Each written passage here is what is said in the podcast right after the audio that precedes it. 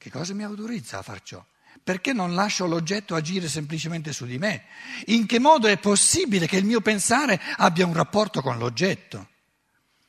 Queste sono domande che si deve porre chiunque rifletta sui processi del suo proprio pensiero, ma esse cadono quando si rifletta sul pensare stesso. Noi non aggiungiamo nulla di estraneo al pensare quando pensiamo sul pensare. Quindi non c'è bisogno di giustificarsi di una simile aggiunta. Quando io penso sulla mela, quando io penso alla mela, aggiungo alla mela un elemento che le è, perlomeno apparentemente, del tutto estraneo. Quando io penso al pensare, penso sul pensare, non aggiungo al pensare un elemento estraneo, resto nello stesso elemento.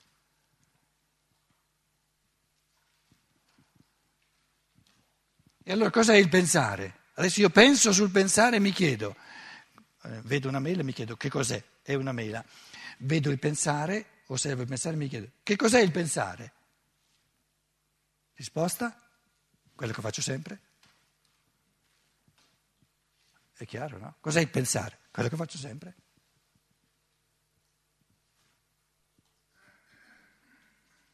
Neanche quando penso sul pensare posso uscire dal pensare, perché soltanto col pensare posso pensare sul pensare. Penso alla mela, con che cosa mi riferisco alla mela? Col pensare. Sì, però la mela mm, è di buon gusto, mi piace, Cosa stai facendo? Stai pensando al piacere che la mela ti dà. Se tu al piacere che la mela ti dà non ci pensi,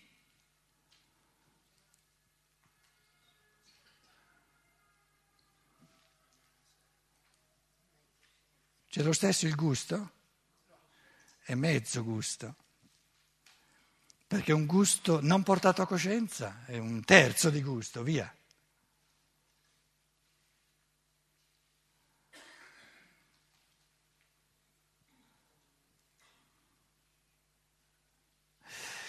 Prendiamo un esempio. Una persona è abituata a gustarsi tantissimo il tiramisù.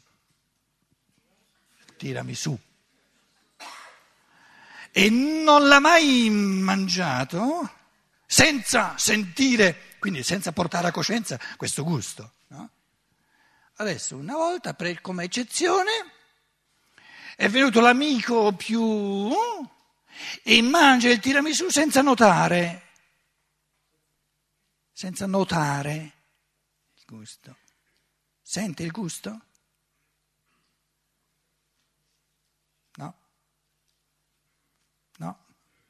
Voi direte, ma il corpo lo vive il gusto? Sì, però non è quello che noi intendiamo quando diciamo, mmm, come buono. Questo mmm, come buono sopravviene soltanto quando io ci penso, lo porto a coscienza. Se il processo pensante proprio non c'è, perché quello che l'altro mi sta dicendo è così, è così interessante che io neanche noto il tiramisù che sto mangiando, non lo sto gustando. Difatti non lo sto gustando come di solito. Lo sto mangiando, ma non gustando. Quindi il pensare è essenziale per tutti i fenomeni che l'essere umano vive. E in questo momento io sto pensando a quello che lui mi dice e non al tiramisù. Se voglio godermi tutte e due le cose, cosa devo pensare? Le posso pensare soltanto una dopo l'altra. Allora gli dico, aspetta, fermati un po', interessantissimo quello che tu dici, ma io adesso sto mangiando il tiramisù, me lo voglio godere. Adesso me lo sono goduto, adesso parla. Cosa ho fatto? Di, di, un, di, un, processo di pensiero che prima, era, prima, le due cose erano parallele, quindi sono stato costretto a pensare sull'uno e a mandare a ramengo l'altro. Adesso invece coscientemente dico no, prima fa, fammi afferrare col pensiero, la prima cosa, il tirami su, e poi afferro con la coscienza la seconda cosa. E allora me le godo tutte e due, ma me le godo tutte e due soltanto perché sono presente a tutte e due col processo di pensiero.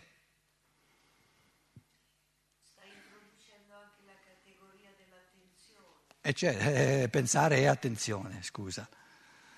Eh.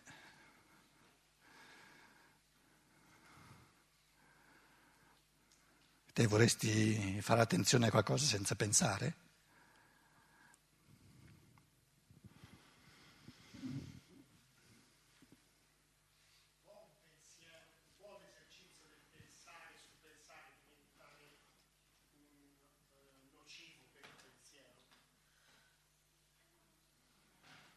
Può il pensare sul pensare diventare nocivo per il pensiero? Devi dirmi cosa tu intendi per nocivo. Un male. Abbiamo appena detto che non ci sono mali nel pensare. Mai.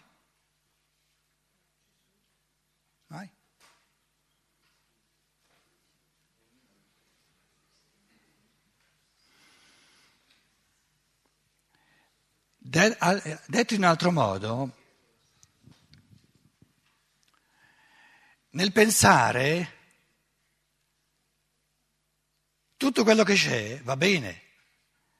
Quindi le uniche cose nocive al pensare sono i buchi, cioè ciò a cui non si pensa. Ma ciò a cui si pensa va sempre bene, perché è un esercizio di pensiero. È un esercizio del pensare. Quindi nel pensare ci sono solo peccati, per usare questa categoria religiosa, di omissione, ma mai di commissione. Ho detto prima, neanche l'errore. Perché l'errore è una faccenda del rapporto tra il pensiero e l'oggetto, ma non del pensiero in quanto tale.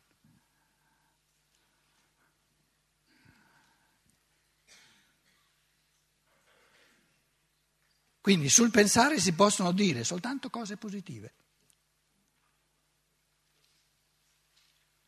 Io penso, dunque sono. E sono nella misura in cui penso, con l'intensità che ci metto nel pensare. Quindi l'unico male del pensare sono i buchi. I pensieri possibili, l'esercizio di pensiero che sarebbe stato possibile e che ho omesso per pigrizia, per eh, disattenzione, per poltroneria, quello che si vuole, inerzia.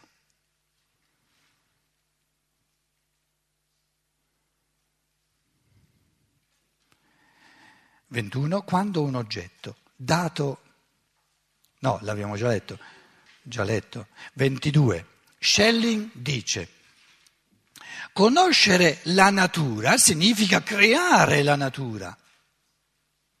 Erano spiriti energumeni, eh, questi idealisti tedeschi, Fichte, Schelling, eh, Hegel, questa triade. Io ho imparato il tedesco da studente, cominciando qui a Roma, perché volevo leggere questi signorini in tedesco, soprattutto Fichte, eh, per quanto mi riguardava. La natura è il mondo della percezione.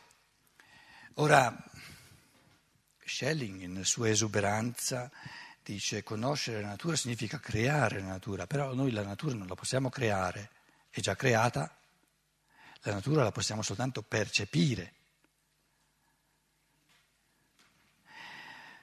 Quindi il creato, la natura, è già tutta creata, quindi noi non possiamo creare la natura. C'è una cosa che noi creiamo senza che prima ci sia? Certo, è il pensare.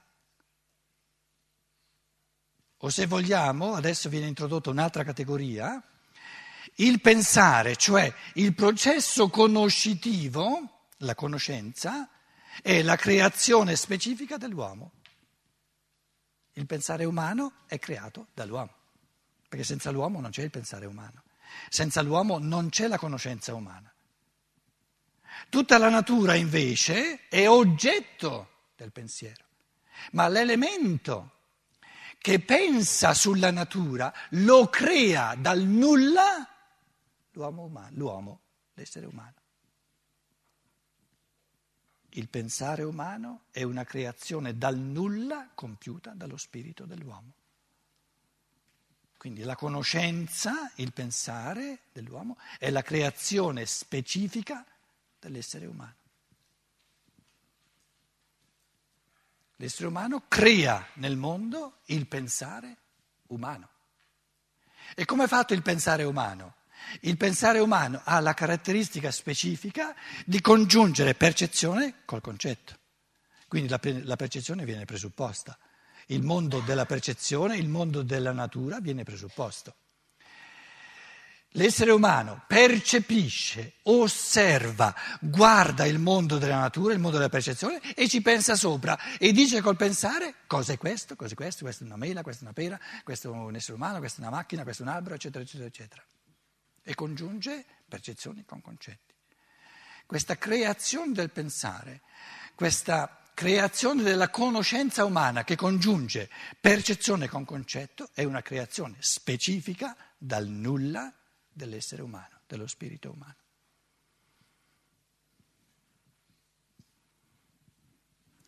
Schelling dice, conoscere la natura significa creare la natura.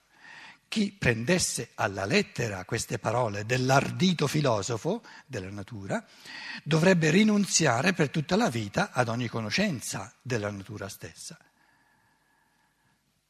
Perché per creare la natura bisogna presupporre che la natura non c'è. Soltanto una natura che non c'è può venire creata dall'uomo.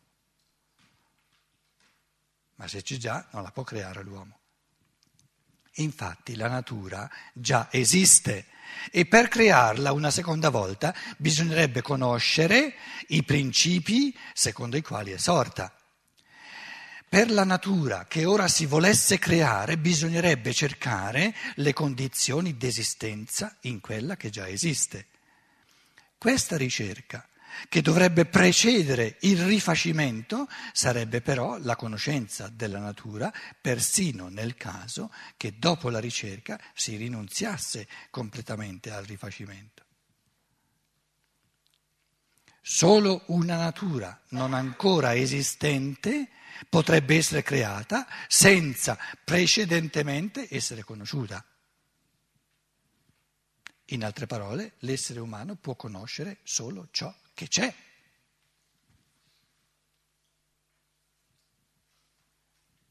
E c'è una cosa sola che può conoscere senza che prima ci sia. Ed è quello che crea lui, ed è il pensare. Però il paradosso è che anche il pensare lo conosciamo il pensiero lo creiamo spontaneamente come prima creazione, però per conoscerlo dobbiamo acchiapparlo dalla parte della percezione. Quindi dobbiamo percepire il già pensato per avere la percezione del pensiero e questo che percepiamo ci rimanda alla sua origine e dice no, il pensato mi si presenta come percezione ma in origine era la creazione mia. Però anche per il pensare per conoscere il pensare partiamo dalla percezione del pensare.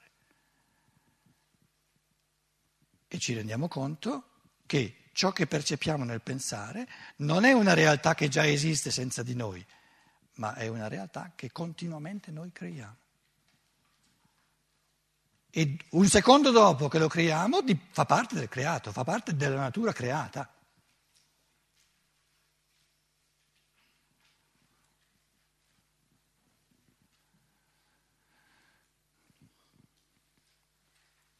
È possibile la contemporaneità tra il, tra il pensiero che percepisco e il pensiero che creo?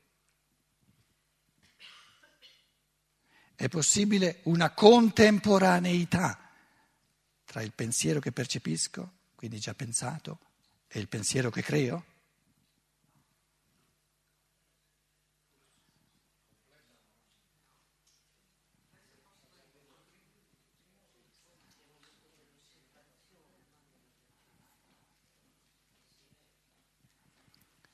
Questa velocità farebbe uscire lo spirito umano dal tempo, perché il concetto di tempo è quella, quel, quello scalo, quella, quel passaggio che c'è tra il pensiero già pensato e il pensiero che produco.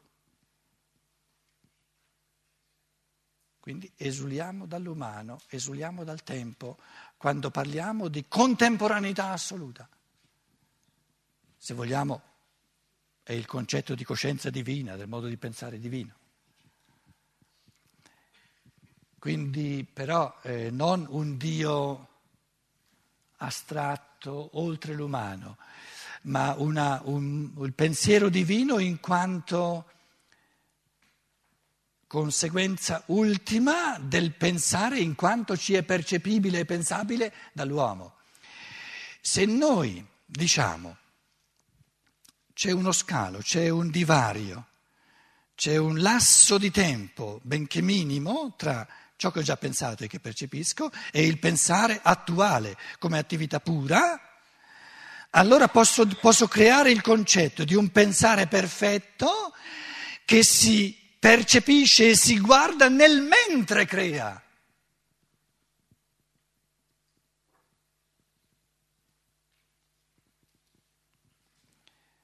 È una velocità dello spirito di autopresenza così vertiginosa che sorpassa ogni lasso di tempo. Ed è il concetto della perfezione dello spirito creatore.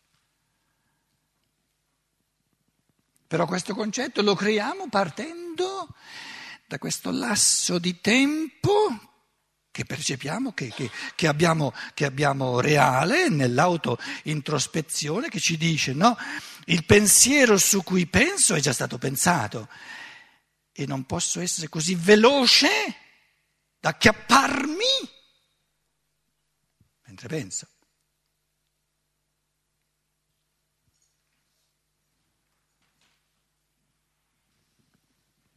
dovrei essere puro spirito.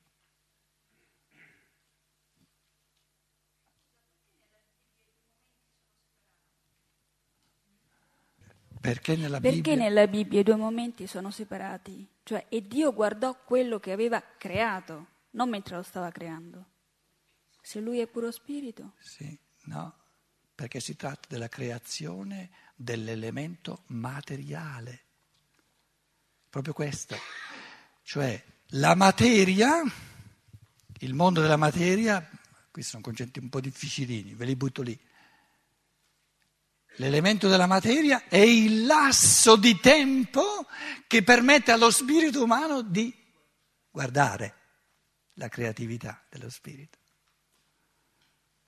Finché la, la divinità non ha condotto la creazione nell'elemento dello spazio e del tempo, c'era questa contemporaneità, è chiarissimo. Quindi per chi è stato creato questo lasso di tempo, dello spazio e del tempo, per l'uomo?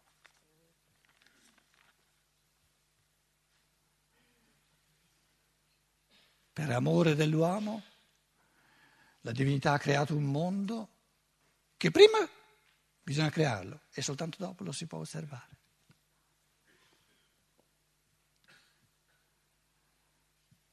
perché l'uomo è quello spirito che diventa cosciente di sé soltanto nell'interazione tra percezione e concetto. Quindi la divinità ha creato il mondo della percezione, non è la creazione in assoluto. Per Steiner ti, ti, ti, ti, squaderna una prima creazione saturnia dove non c'era nulla di questo lasso di tempo tra la percezione e il concetto, poi una, una creazione solare, una creazione lunare, soltanto quando la creazione diventa a misura d'uomo sorge questo lasso di tempo.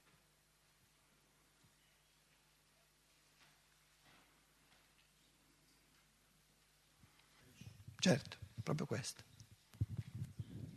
Lo spazio e il tempo. Sì, dilatato è un concetto di spazio, lento è un concetto di tempo. Dilatato in riferimento allo spazio, lento in riferimento al tempo. Quindi la dilatazione e la lentezza dello spirito divino è l'amore verso lo spirito umano che deve andare un po' più lento e un po' più dilatato.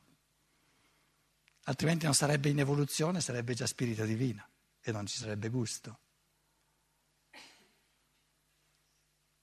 Cos'è l'evoluzione? Il lasso di tempo concesso agli esseri e agli spiriti umani per diventare sempre più creatori. il lasso di tempo, spazio e tempo. Quindi la creazione è il modo divino di dar spazio e tempo all'evoluzione dello spirito umano.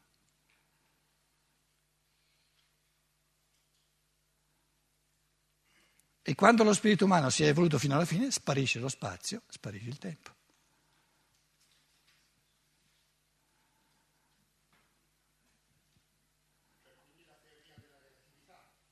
Se vuoi. Però Einstein l'ha espressa in modo tutto astratto, indipendente dallo spirito umano. Bisognerebbe quindi, parlare. Ripeto perché così rimanga, cioè quindi la teoria della relatività. Cioè tutto è relativo allo spirito umano. Cioè Einstein l'ha eh, espresso tramite formule matematiche. Materiali. Materiali. Senza riferimento allo, all'evoluzione dello spirito umano. Il che non ha senso. Cioè il mondo dello spazio e il mondo del tempo sono relativi all'evoluzione dello spirito umano. Allora sì.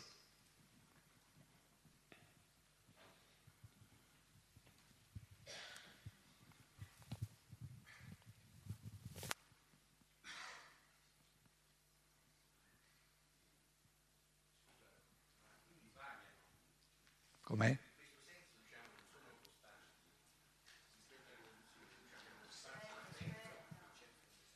Abbiamo uno spazio e un tempo che varia in, in funzione dell'evoluzione, che quindi non è costante. Diciamo che forse si accelera.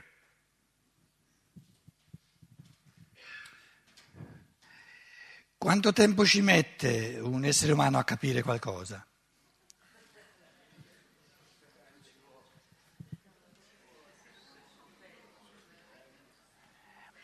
Uno fa più presto, l'altro ci mette più tempo. Il, il tempo cambia? È relativo?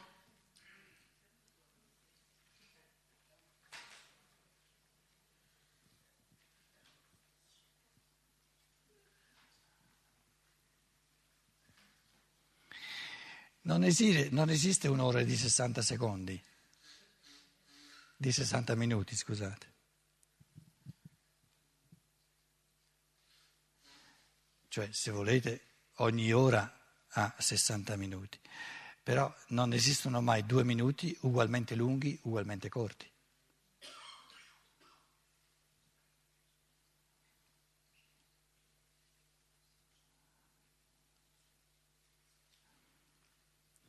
Se io sto aspettando una telefonata importantissima, che già aspetto due o tre giorni, un minuto è un'eternità.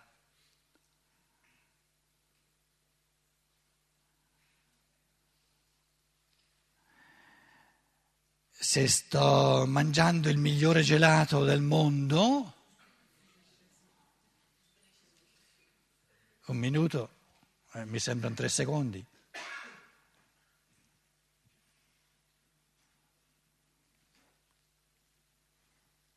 Cos'è il tempo?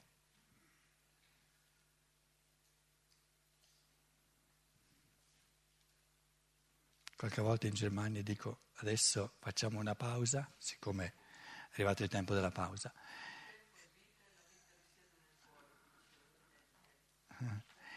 Allora dico facciamo una pausa di sette minuti italiani, italiani e mezzo. Poi mi chiedono quanto durano sette minuti e mezzo. Io gli dico no, no, si sa soltanto dopo quando si ricomincia.